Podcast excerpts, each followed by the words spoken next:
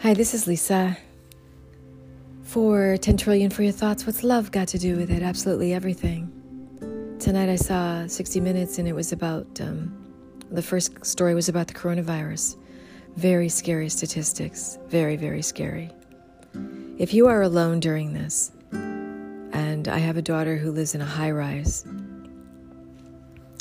and of course, um, you know, that you can't open the window in a high rise. At least she can't. So, reach out to people if you feel alone. Make a phone call, FaceTime, get on Zoom, do whatever you need to do. Keep your social distancing, but let people know. Um, let people know that you love, that they're not alone. I talk to my daughters every day, and um, I haven't seen them. They are both alone in their respective homes.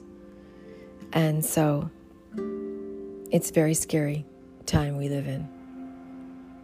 And I love my family like I'm, I'm sure everybody listening does.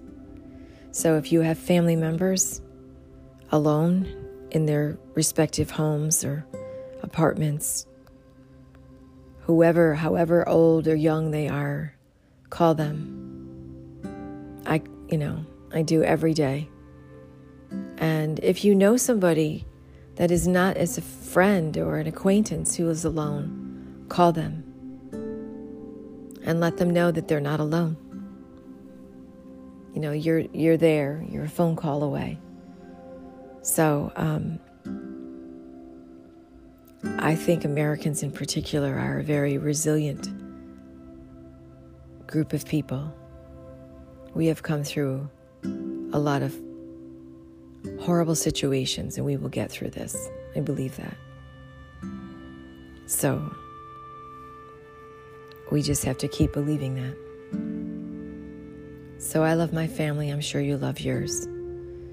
Stay safe, stay healthy, stay sane, reach out to other people. Thanks for listening. See you next time. Bye bye.